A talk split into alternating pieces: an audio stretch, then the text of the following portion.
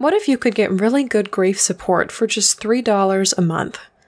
If you're navigating life after loss but are a little tight in the money department, consider becoming a patron of Coming Back on Patreon. Listeners who support this podcast on Patreon receive weekly grief journaling prompts released every Monday morning and a once a month private grief hangout with me. If you're looking for an easy, inexpensive way to stay in touch with your grief, become a patron now at patreon.com slash Shelby. Your monthly pledge helps me keep this podcast on the air and allows me to produce online courses, books, and very special grief experiences for grievers just like you. Get started now at patreon.com slash Shelby. Thank you so much for listening.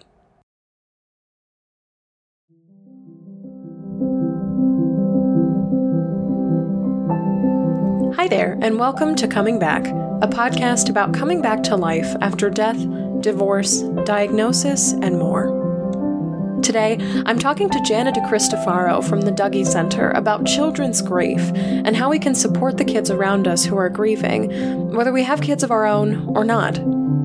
We're discussing why repeating the facts of what happened is often really necessary for kids why you might consider making a scrapbook or written story of a child's grief, and why we really need to stop the cinematic stories of grieving kids as broken, or conversely, orphaned kids as extraordinary superheroes. I'm Shelby Forsythia, an intuitive grief guide and author who speaks, writes, and teaches powerful truths on grief and loss. My mom's death in 2013 set me on the path to becoming a lifelong student of grief and I use what I learned to create a world where grief is welcomed, normalized, and even embraced. Because even through grief, we are growing. Let's get started. Hi there, grief growers, and welcome to season eight of Coming Back. This old girl is still going strong. Thank you so much for joining me today. First and foremost, I want to give a huge and tremendous thank you to everyone who has ever listened to Coming Back through the years. Just yesterday on New Year's Eve 2019, Coming Back crossed 100,000 downloads, which means this grief affirming show has reached people who need to hear it 100,000 times. I am so incredibly honored to continue to hold and share space and these stories and these tools and this wisdom with you. I am just so floored sometimes that I can talk here and it reaches you there. So thank you, Grief Growers, for helping me reach 100,000 people who really need to hear this work. Second of all, grief growers, I am so honored to welcome my very first batch of students into my 12 week online course, Life After Loss Academy. I had so much fun over the break logging on and talking about this course with you live and sharing how I learned to feel safe again, practice stitching the perfect griever, and release the hopes, dreams, and expectations that I used to have for my life before the loss of my mother in 2013. It was really especially powerful for so many of you to join me on December 26, my mom's death anniversary. So thank you very much for joining me for that live broadcast. And if you'd like to see a replay of that, it is up and available for you on my Facebook page, Shelby for Forsythia Intuitive Grief Guide, and I've also cross-posted it to YouTube as well. So if you search Shelby for Forsythia, it should be one of the more uh, recent videos that's been posted there. If you'd like to see it again, there's a lot of cool, helpful tools and resources in there. I will say that Life After Loss Academy is closed to new students as of today, but based on how this course goes and the feedback I receive from the grievers who are in it right now, uh, I may be running it again. So stay tuned. Stay tuned.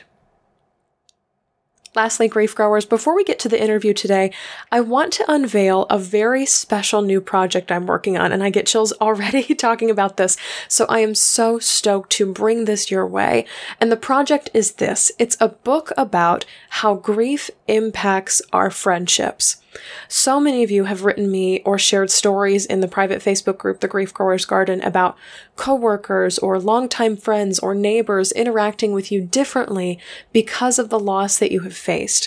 So if you're in a friendship that changed or grew awkward or even ended because of grief, I would really, really love to hear your story.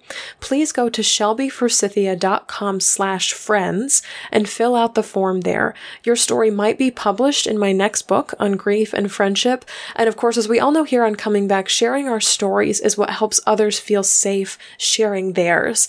And my ultimate goal with this book is that it will help grievers who are struggling with feeling abandoned or left out or even emotionally attacked by friends start meaningful and important and powerful conversations about how grief has changed their friendships. Again, if you're interested in helping me with this next big project on grief and friendships, I would love to have your story. Please go to shelbyforsythia.com slash friends to share your story with me today. And you can also find that link in the show notes as well. Let's get to the interview.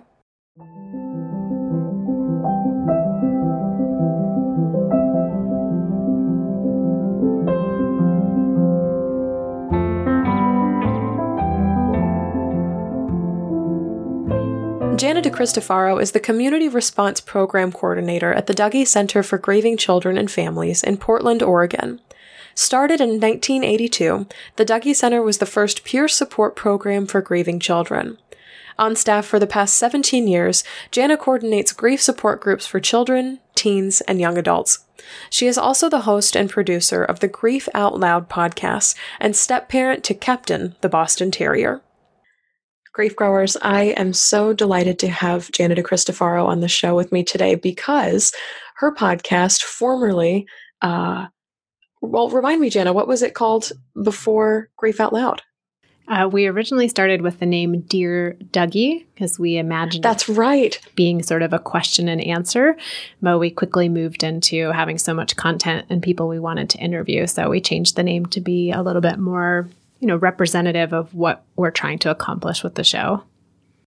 I love it. So, Grief Growers, I listened to Jana DeCristofaro's podcast way back in the day when it was Dear Dougy, and now the name has been changed to Grief Out Loud. And it is just a phenomenal resource, not only for grieving children and their families, but people who are grieving all over the world.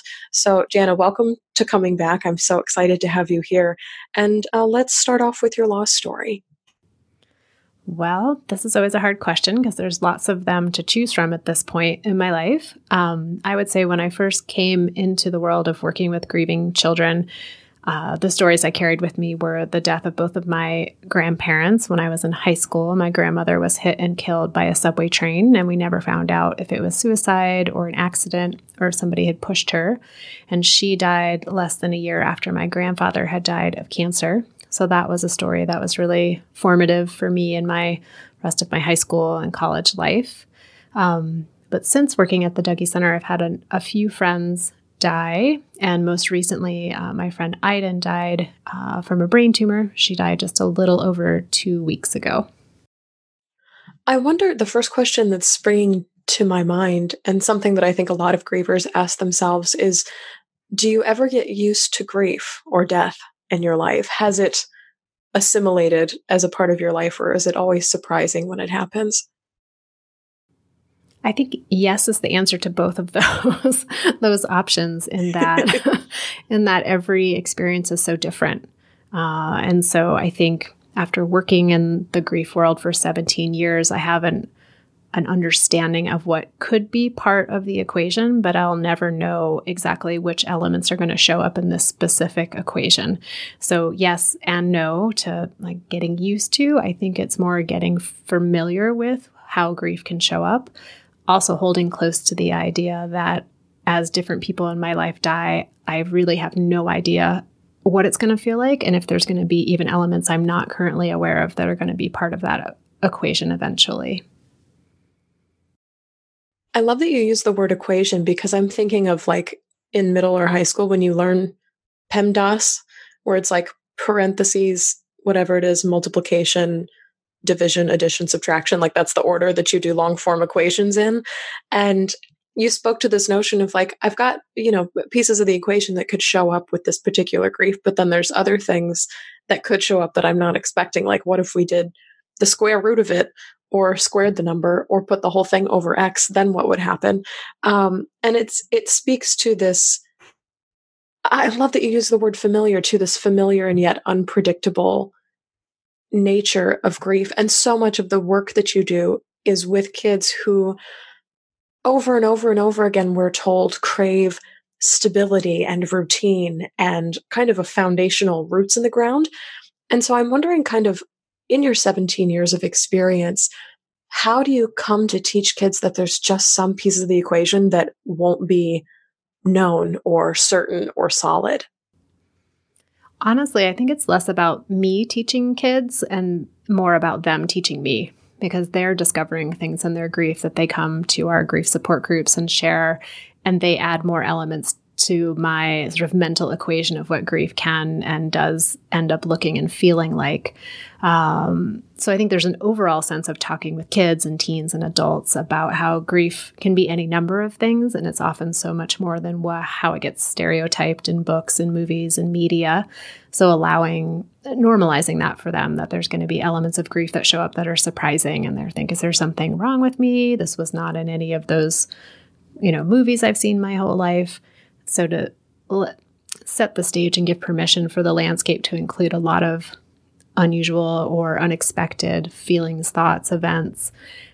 But it's less about me teaching them what that's going to include and more about what they bring to the conversation and the discussion. Because pretty much every group, somebody says something that is a surprise or a new insight for me. That's really beautiful because it takes you from this place of feeling like you have to be the expert to just being the person who's nearby as a resource. Yeah, it, it takes you from this level of needing to to be kind of higher in the hierarchy to no, I can just sit next to you and witness as this is happening. Um, I know you probably get this question a lot because you do work with grieving children, but I'm wondering for listeners of this show who maybe aren't so familiar or who are working uh, alongside kids who are grieving in your own losses, what are some big differences we should look out for between the grief of adults and the grief of children, and where where can we really connect with our kids when they're grieving? Yeah, it's such an important question, and I always give the caveat that kids' grief truly isn't that different than adult grief. It's just that adults have been socialized to express their grief perhaps in a lot more limited way. Uh, and if adults take a moment to like have a little more freedom and liberation in their grief, they oftentimes will recognize commonalities with the ways that kids are grieving. I will say one of the like kind of defining lines, if we're gonna, if we'll talk about that sort of distinction, would be that, you know, really young kids in their cognitive development are not quite in a place where they can fully understand permanence and universality. And by that, I just mean they don't quite understand that when people die, they are dead forever. They don't come back, and that they don't totally understand yet that everyone will eventually die. So, those can be really new concepts for really young kids. And so, it requires adults talking to them in really concrete ways and repeating things over and over again until their brains progress to a place where that is a fully formed concept. That said, I will, you know, I hear from teens and adults all the time who logically understand that when people die, they don't come back. But they say every day when I walk in, I still expect to see that person. Or at 7:30 when they used to come home from work, I still find myself listening for the sound of their bike pulling into the driveway. So we get it, but we also still feel and can connect to the way kids are like, wait, why aren't they coming back? Are they just on a trip? Did they get kidnapped by the FBI? Are they in witness protection? Maybe they can come back one day. For what it's worth, one of the biggest dreams that I entertained, probably for the first two or three years after my mom died, was, was that she's on the world's longest vacation. Mm-hmm. I was 21 when she died, so you could reasonably, by all accounts of the law, call me an adult, but I still had this fantastic idea. I'm like, oh, she's just gone without cell service for a while, like a long while. Um, and sometimes still I'll go home to my house house in like North Carolina and I'll expect her to be there. And it's still devastating on some minor level when she's not. And I love, I want to circle back to what you said about uh, repeating things to kids because I feel like when when adults or parents or guardians are speaking to kids in their lives about grief and they're being asked to to repeat something or kind of solidify an idea. There's a lot of I'm not sure the word that's coming to me. I feel like insecurity, instability, you're not listening, you're not grasping this. There's almost like a desperation to make kids understand the reality of the world without having to say the hard thing again. Mm-hmm. And so mm-hmm. normalizing that sometimes these hard truths that people don't come back once they've died is is really really powerful that you would say that it's okay to repeat things like that yeah okay and and likely necessary and also recognizing the emotional toll that can take on the adults in this child's life especially if the adult who's their primary caregiver is grieving their own loss so if it was a child and a parent died and their other parent was still in a relationship or had a connection with that person they're dealing with their own grief. So every time they have to repeat it to their child, they're having to repeat it to themselves. And that could be very painful. So, giving themselves some permission and some grace and understanding around how hard that can be to do. And some families get kind of creative where they maybe make a little uh, storyline or a storybook. And so, if kiddo's like, hey, is daddy coming home this weekend? And be like, honey, remember daddy died. Let's go look at our storybook about it. And that way, maybe they're not having to say the words. They can look at these indicators for kids. And then kids can go on their own to get that storybook to have reminders of, of what's happened in their life. Oh, that gives me chills because it takes it from this place of the verbal to the visual. And sometimes for people who are grieving, especially if it was, you know, loss of a spouse or even for a child, loss of a sibling, so for a parent, loss of a child, to not have to say the words again, but to look at them, it kind of softens that blow. For as much as the blow is coming again and again and again for the rest of your life, you're like, I don't have to say it. We can go look at the storybook. And mm-hmm. it's just mm-hmm. a little bit different delivery. I've never heard that before. I think that's a fantastic tip. And that too kind of speaks to this human and especially this child desire to like have scrapbooks or memoirs or like pieces of here's where I came from to know what my story is. And so to have a physical article of that, whether it's a framed, a framed photo or a shrine or a storybook or a scrapbook that you can pick up off of a shelf, I think that's really cool and important. I've never thought of that before. Yeah, and the other things that come to mind for how kids are grieving in a way that might look different or surprising to the adults, especially adults who have been socialized in a particular way of grief expression, is kids are oftentimes going to jump pretty quickly through emotions. And so, uh, kind of the classic example is telling a child that someone in their life has died. And it's like, honey, I've got some really sad news. Remember, daddy had that illness and the doctors were trying to fix it, but they weren't able to fix it and he died. So that means that his body stopped working. And that can take a tremendous amount of emotional wherewithal as an adult to say that to their child. And the child goes, Oh, okay, well, can I still have snack today? And that thing can be kind of devastating for the adult of like expecting maybe tears or raging or something that would be a reflection of maybe how that adult is feeling. And for kids, they're going to be processing this in, in small amounts as much as they can. And so a kid might go have snack, they might play with their friends, and then later that night, there might be uh, an emotional expression that looks familiar to us, or it might be a few days and it will come out in small pieces along the way.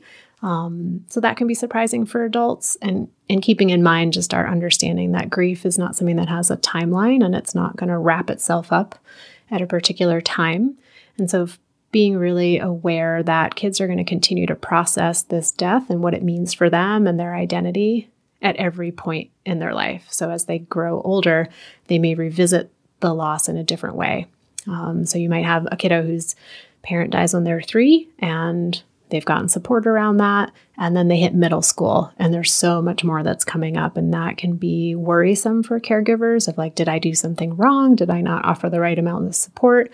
And just to know, like, they've hit a new developmental level, they're renegotiating their identity. And this death is a huge part of that renegotiation. I just got a really interesting visual, and I'll hope you um, correct me if I'm if I'm reading this wrong. But I kind of saw this as the difference between a burst pipe and a leaky faucet. So for adults who are finding out the news of a loss, it's like the pipe has burst, the house is flooded, and the rest of your life is figuring out how to live in a house that's flooded. And um, for kids, it's like the loss happens. All of a sudden, there's a leak that you can't fix in the faucet, and the room's slowly filling up with water. And so, as you get older, you'll have to figure out how to live in a house that's slowly filling up with water. But the the impact of it, kind of that first direct, holy crap, the ground is gone from underneath my feet feeling, may or may not exist in the same way that it does for an adult for whom, like, my life as I know it is over. Yeah, that's a it's a great way to put that and you know with the the understanding that for some kids it is a burst pipe, you know, and it might be multiple pipes bursting throughout their life. It's just going to depend totally. on the child. Um, but what's interesting is, especially for younger kids, like an adult, somebody in our life dies, we have this maybe lifetime that we've already spent with them. So we have an understanding of the things that we experienced and will never experience again. And we have maybe a clearer understanding of the trajectory of our life and the things we will not get to experience with them in the future. And we may have a lot more subtlety and nuance in those events. And a small, a younger child, they may have an understanding of some big events. They're like, well, maybe when I graduate from high school, or if I do these things I see other adults doing, like getting married or having children, those events might pop into their mind of like, what's it going to be like without my sister or my brother? But they may not have that same level of subtlety and nuance. And so they don't they may not even understand what they're going to miss until they miss it, if that makes sense. Yeah, absolutely. And that's um,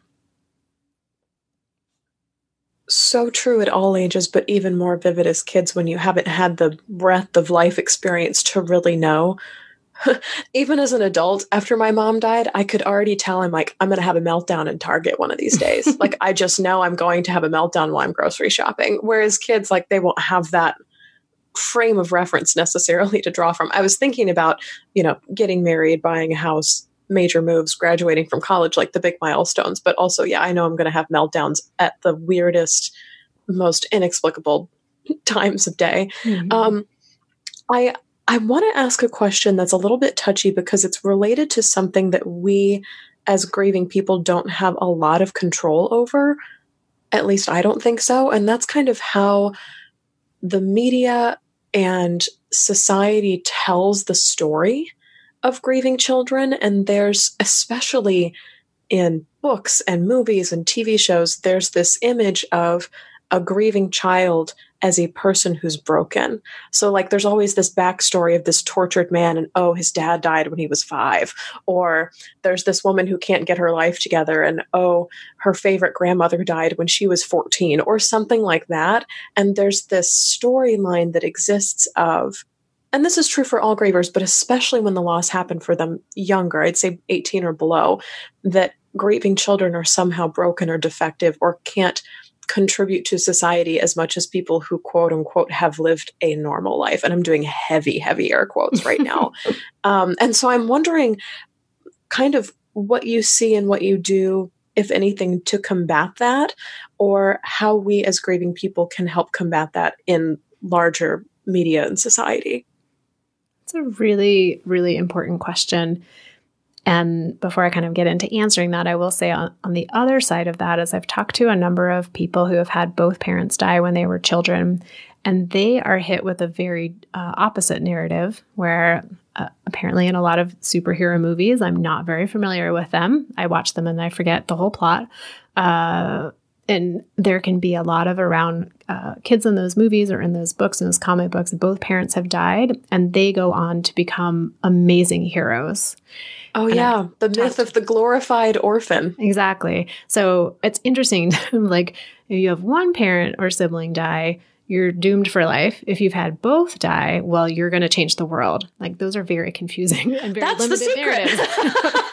very limiting. this is terrible, but that's the secret. And and I didn't, I wasn't aware of that till I talked uh, pretty closely with someone who was a volunteer at the Dougy Center and had both parents die, and how much pressure they felt to do something with their life and to like transform that pain and to magically become uh, like super productive. And I hadn't thought about it from that perspective. So that's just one little side note about that. Um, this idea of people being broken and forever damaged because they've experienced a death at a young age, terribly limiting and not true.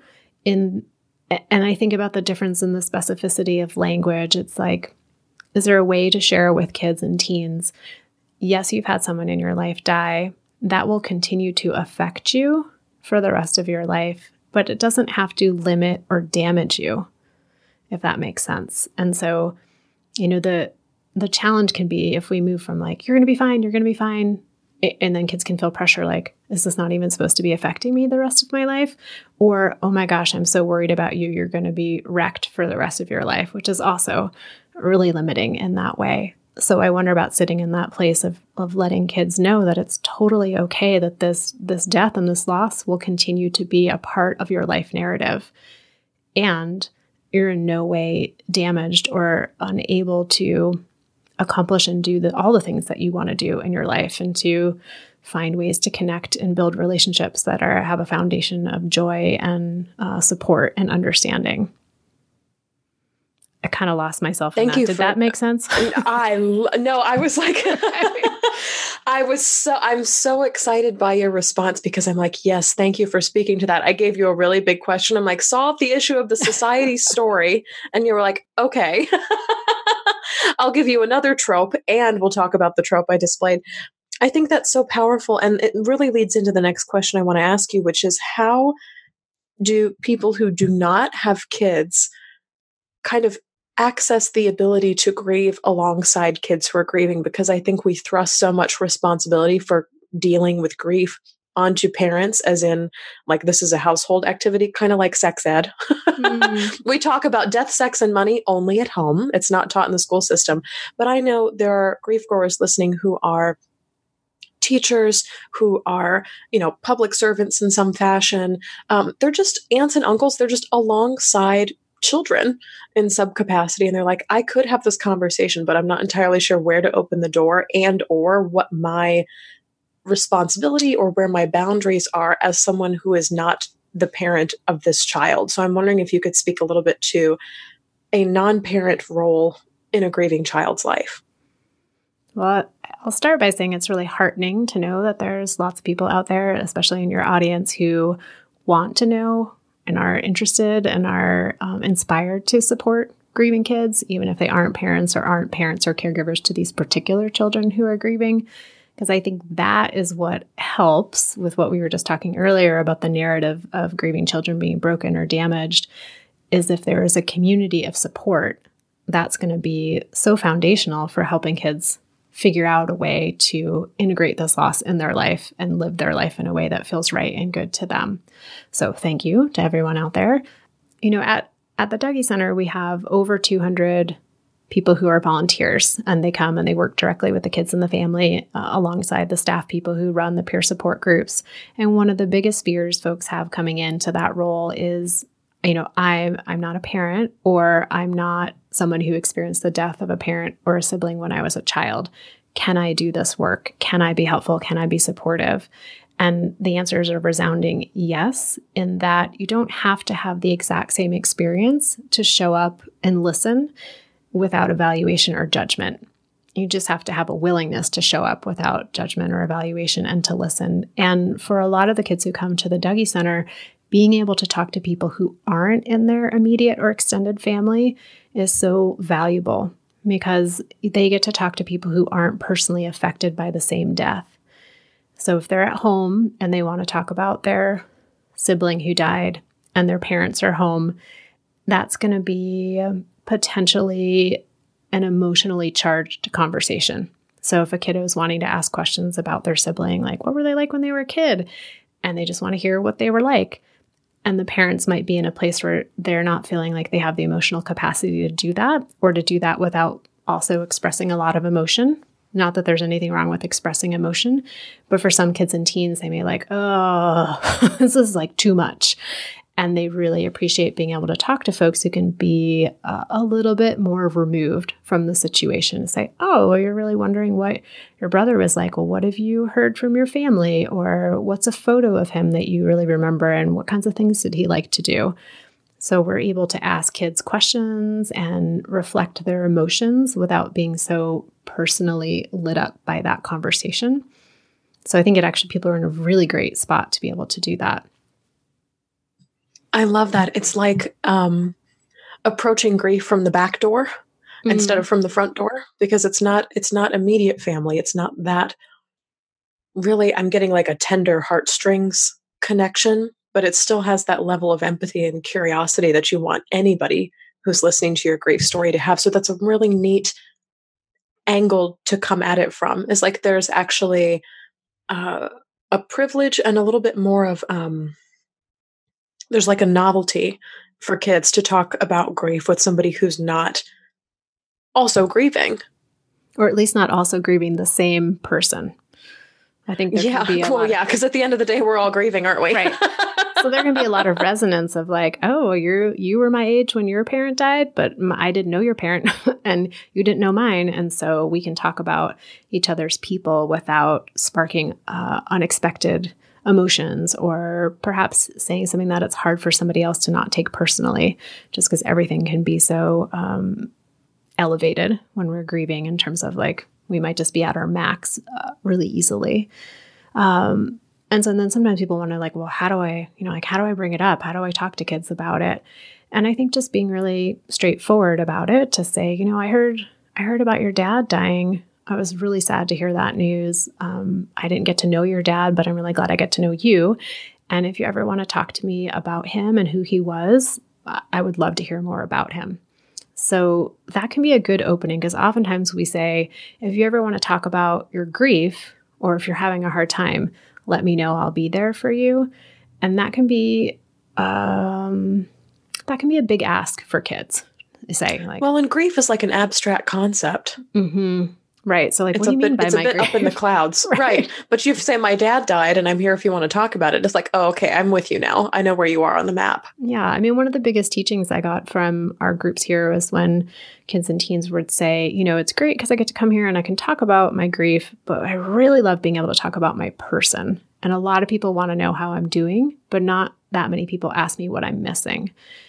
And that can be a really like a good way in. And that as you're talking about the person and talking about their memories and the things that they miss, you may also be opening uh, an opportunity for kids to share. I feel really guilty about this, or I feel really regretful about this, or I'm super angry that this happened, uh, rather than going right to the emotions to start. Yeah, yeah, yeah. Because emotions are hard to find and pinpoint I mean, as adults, but then even as kids, when you're like, I'm feeling something, I'm not even entirely sure what this is yet. So I don't have a name for it. And so I'll just be quiet. But if you can enter with a memory or a favorite smell or a thing that we did together, you know, when I was this age or that funny road trip that one time, that's a different way to kind of to geolocate where grief is without actually having to talk about grief. You're yeah, you're talking about the person. Um, I'm I'm wondering, kind of going all the way back to the beginning of your loss story with the loss of both of your grandparents, who your community was and who your people were that supported you because you lost them in high school, kind of still at that child going into adulthood age, and what was most helpful to you then? Uh, that's a super hard question. I don't remember much about that time. That time of life, there was so much happening. Um, I think it was one of those experiences where the whole, you know, the whole family was really affected. And because I was 15 and being sort of in that place of being a teenager, of being so connected to my peers and starting to be less connected with family, I was pretty disengaged, I think. Um, so I don't really remember needing a lot of support or seeking a lot of support around that those spe- specific deaths. Um, and I think I've I've heard other teenagers talk about that where maybe it wasn't so much that their parent died, but if their parents were grieving, like when they get to be older and they're experiencing their own um, more closely connected grief, there can be some guilt or regret of like, how could I have not known how much that was affecting the other adults in my life? Which is pretty normal and uh, valid for teenagers, I think, to be a little disconnected in that way. So I don't, I really don't recall seeking out support or needing support that I wasn't getting. I do think it made other large transitions that were happening, like graduating high school, going away to college, a little more fraught. But at the time, I don't think I made any connection between there being this significant loss in our family and the fraught nature of, of those transitions, if that makes sense. Yeah, it does. I kind of got this visual of like everybody's standing on rocky ground, but we're not sure why. And like there's something underneath it, mm. uh, but it doesn't necessarily have a name or a, or a face yet.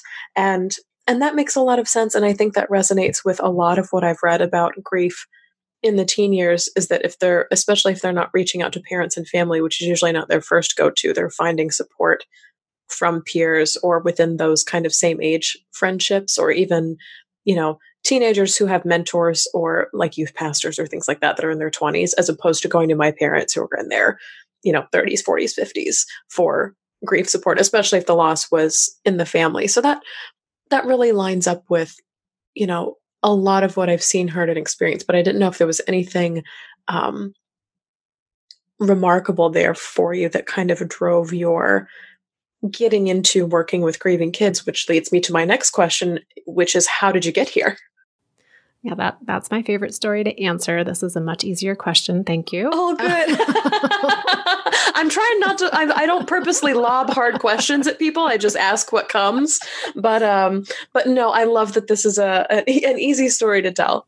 Well, one thing I will say before I move into answering that question is, you know, when we were talking about kids and grief and teens and how to talk with them and how to be supportive. And one of the things I try to hold really front and center is that while grief is a story that kids will carry with them the rest of their life, it is not the only story about them. And for a lot of kids and teens, they, um, get frustrated with how after someone in their life dies, people are just seeing them that way. That's the kid whose brother died. That's the teen whose mom died. And everything gets filtered through that from the outside. Now, oftentimes everything will get filtered through that from the inside out. But kids and teens really appreciate people in their life who still see them as having this like full spectrum way of being in the world and they want to hear about skateboarding and they want to hear about friends and they want to hear about winter formal and they want to hear about sports and recognizing that they can be a kiddo whose parent has died and they're also a kiddo whose parent has died and they love to go skateboarding or they're really excited about this new band they just found or this new YouTuber they're really interested in and that's what I think kids are craving a lot of is everything in my life doesn't feel normal. So how can I still be seen as norm quote unquote normal in the world? So, back to your question about how did I get into this work? Totally by accident. I had gone through my uh, Masters of Social Work program with the understanding or thought or goal of doing more traditional outpatient psychotherapy, counseling therapy. And when I graduated, I was like, I'm terrible at that. No one should let me sit alone in a room with a child or an adult and try to help them with their problems. So I'm going to do something else. I will do research. That seems fine. It's numbers, they add up. There's like a tangible result, feels really good.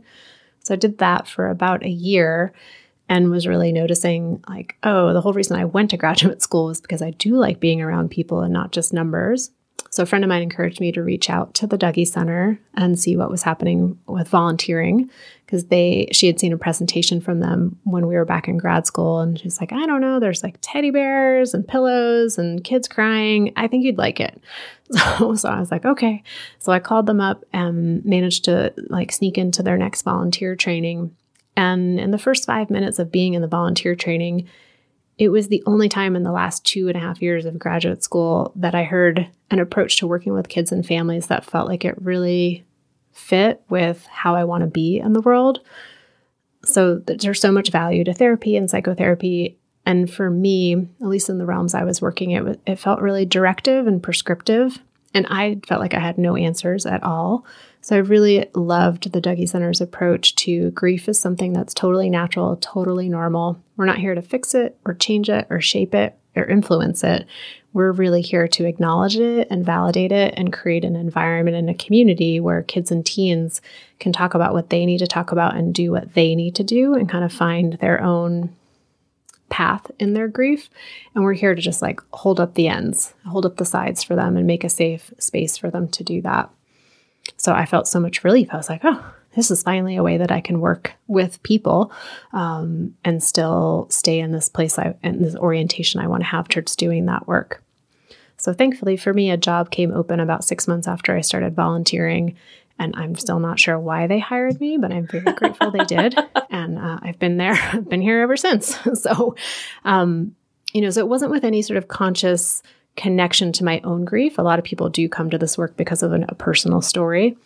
It wasn't until I was doing this work for a while when I recognized how much grief had influenced and shaped my family based on people who had died before I was even born, people who died while I was alive, but I couldn't see it because I was in it. Uh, and now recognizing, yeah, just how much of an influence grief really did have uh, on my entire family system growing up. I think that's such a neat response to that question because a lot of people feel like they need to do something with grief, like they need to take an action or or pretty it up or make a craft project from it or all these other things that that turn into chores or errands related to grief. When it sounds like from your experience you're like our job was just to look at it and point at it and say hey that's real first before anything mm-hmm. else. And i think that's what so many of us in grief are craving is like, wait, wait, wait, before you rush me into, you know, talking to God about it or selling my house or getting rid of their possessions or whatever, can you just acknowledge that it's a real thing that's happening? Um, yeah, absolutely. And we need more spaces like that in the world. And can I look around the room and see this is a real thing happening for a lot of people? Like, I'm not the only one with this thing happening. It's real, and there's other people sharing in it.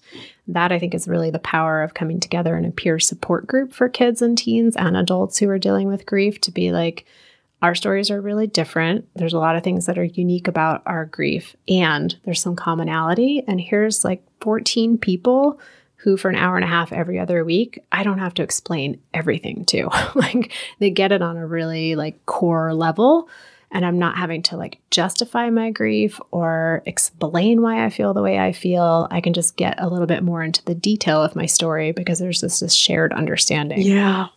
Yeah. That sense of they already get it. So the, you've you've completed all of your prerequisites. Just come into the room. Just come into the room. Mm-hmm. Um, as we're wrapping up, I want to ask not even not like a rapid fire way, but if if you could have everyone in the world do one thing on behalf of grieving kids, what would you ask them to do? And if you could have everyone in the world stop doing something to our grieving kids or telling them something or or acting in a certain way around grieving kids, what would you stop. So I guess behaviors that we'd want to encourage and behaviors that you'd want to stop, maybe one of each. Hmm. Yeah. Nothing like ending with I know. question yet, Shelby. ah, let's see. Okay, number one thing to do and number one thing to stop doing. Um, no pressure, but I think I think if if there's a, a way for us to shift our general perspective on grief from something that needs to be fixed or changed to something that can be acknowledged and heard and seen, that's going to more easily inform all kinds of behaviors um, and things that we say because you can do the same thing and it can land very differently depending on your intention. So that I would give that as like a background of moving from fix it to acknowledge it, because that can take a lot of the urgency out of some of the questions that we ask kids. So if we say to a kid, you know, I'd love to hear a little bit more about your mom. What was she like? There's going to be a lot more relaxation in that question than in what was your mom like? What do you miss? How are you doing? How are you doing? You know, there's like just a different sensation around those kinds of questions. So I didn't answer your question. Uh, number one thing I would say is to give kids space to answer the questions you're asking them. That the answer doesn't have to make you feel better or comfortable, which sounds really prescriptive. Ooh, I love that um, though.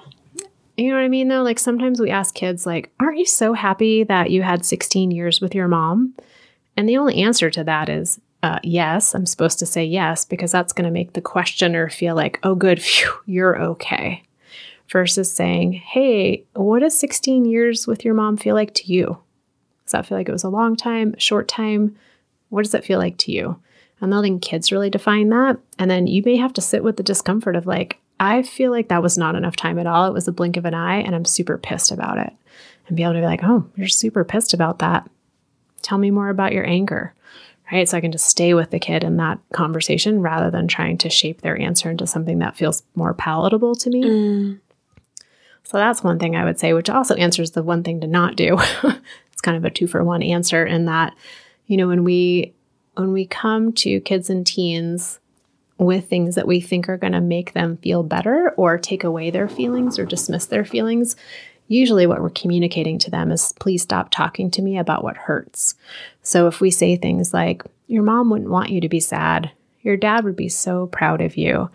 Um, yeah, those are the two things that really come to mind. Uh, those things can be really hard for kids to hear because it's like, your mom wouldn't want you to be sad, and neither do I. So could you please stop showing me your sadness? And uh, let's talk about pressure from the person who died. And and the one about like your dad would be so proud of you that's going to be really contextual. So if you're somebody who knew that person's dad and can say with some sort of authority, "I'm like, you know, your dad talked to me a lot about how excited he was to come to your high school graduation. I have a sense that if he was here right now, he would be so proud. That feels a lot different than someone who maybe even never met the person who died to be like, oh, your mom would just be so proud of you right now. If that makes sense. It does. And I've never heard it phrased that way before. And I think that was really powerful because even in this line of work, I share my story all the time that my mom died when I was 21 years old, and so many people from all around the world, in the nicest possible way, they say your mom would be so proud of you and the work that you're doing. And some part of me has always been a little squicked out by that, but I never know why. Um, mm. And it makes such a big difference when it comes from my aunts or my dad or my sister or somebody who like knew her in life and knew the things that she thought were cool or would be proud of or be excited about. Um, but I never had words to why that felt weird. So thank you for that because that's absolutely kind. Of, I'm sitting here. I'm like, okay, that's that's the why. That's the, you know, that visual from earlier. If we're all standing on something rocky, but we're not sure why. That's kind of what that feeling was mm. like. And now I'm like, oh, I know what's underneath that now is that you didn't really yeah, I think, know her. So I don't know if you should be saying that. Like, thanks, but also right. Can uh, I yeah. trust that? I don't know. Yeah, and and um, almost like a righteous in that as like me who knew her. I'm like, who are you to to tell me what my mother would be proud of? And that's not a very nice right. to say.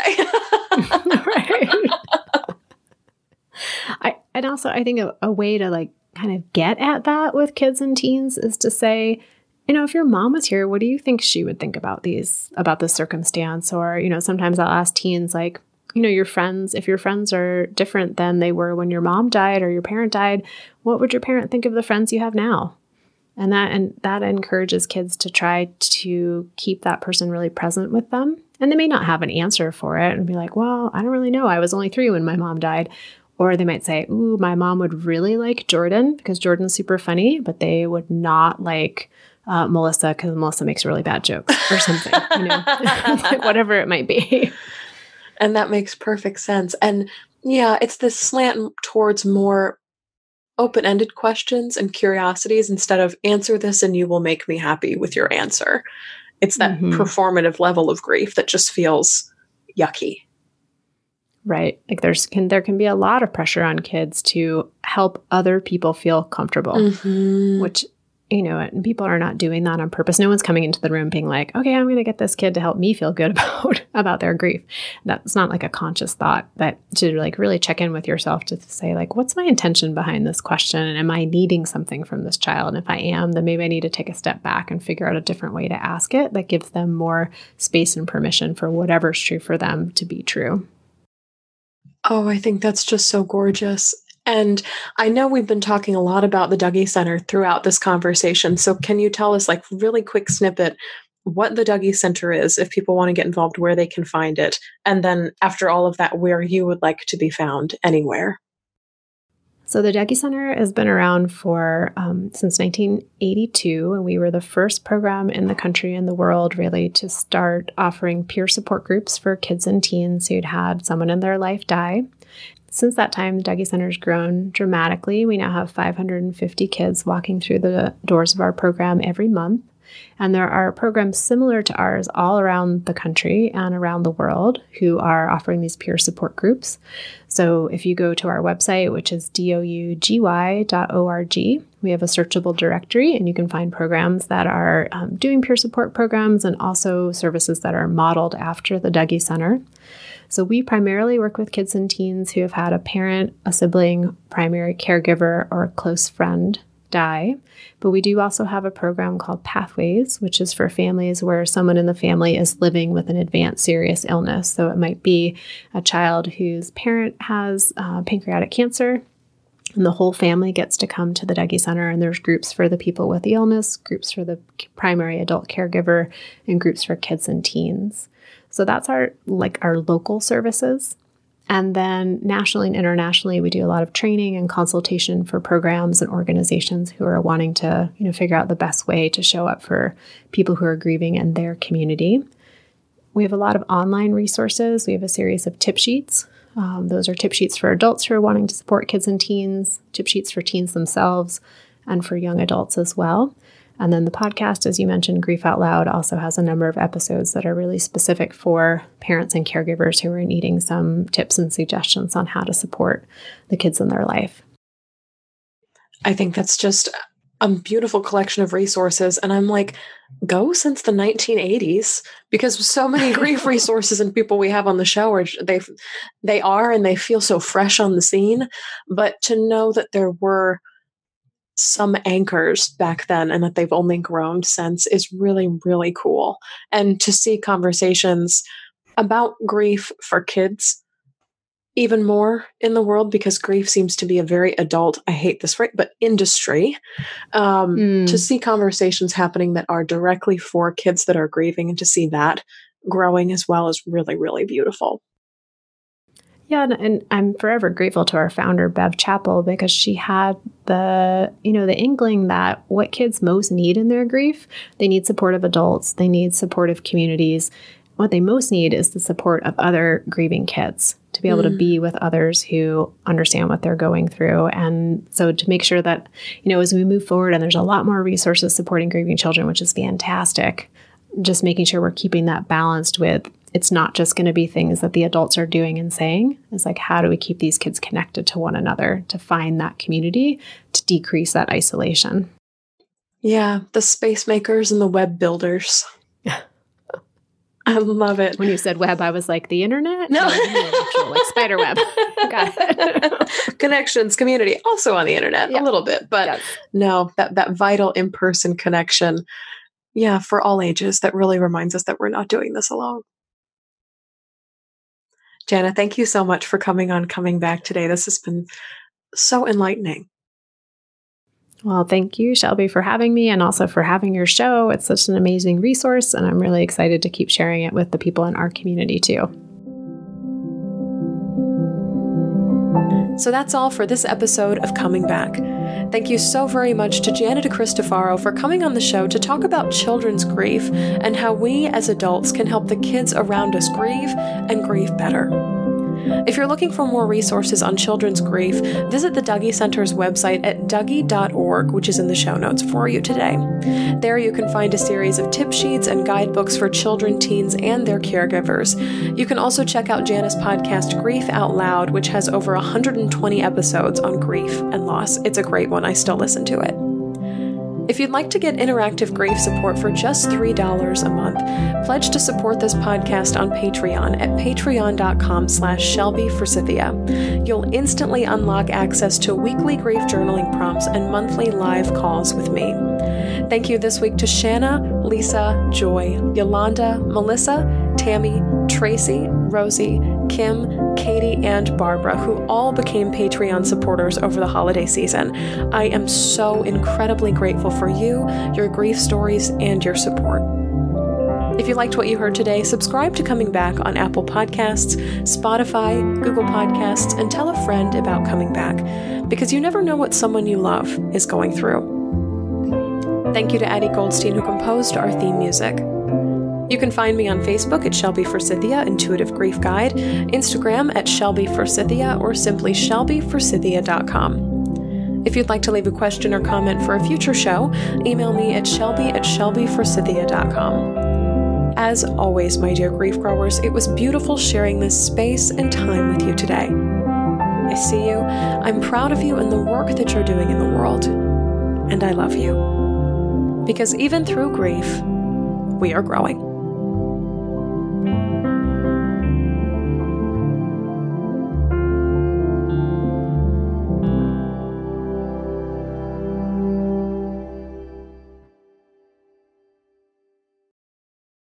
There are a lot of books about how grief changes us, but what about how grief changes our friendships? I'm working on a new book right now about how grief impacts our closest, longest, and most intimate relationships with others. If you'd like to share a story about how grief has changed your friendship, made it more awkward, or ended it entirely, please head to shelbyforsythia.com slash friends to fill out a submission form. You might just have your story published in my next book all about grief and friendships.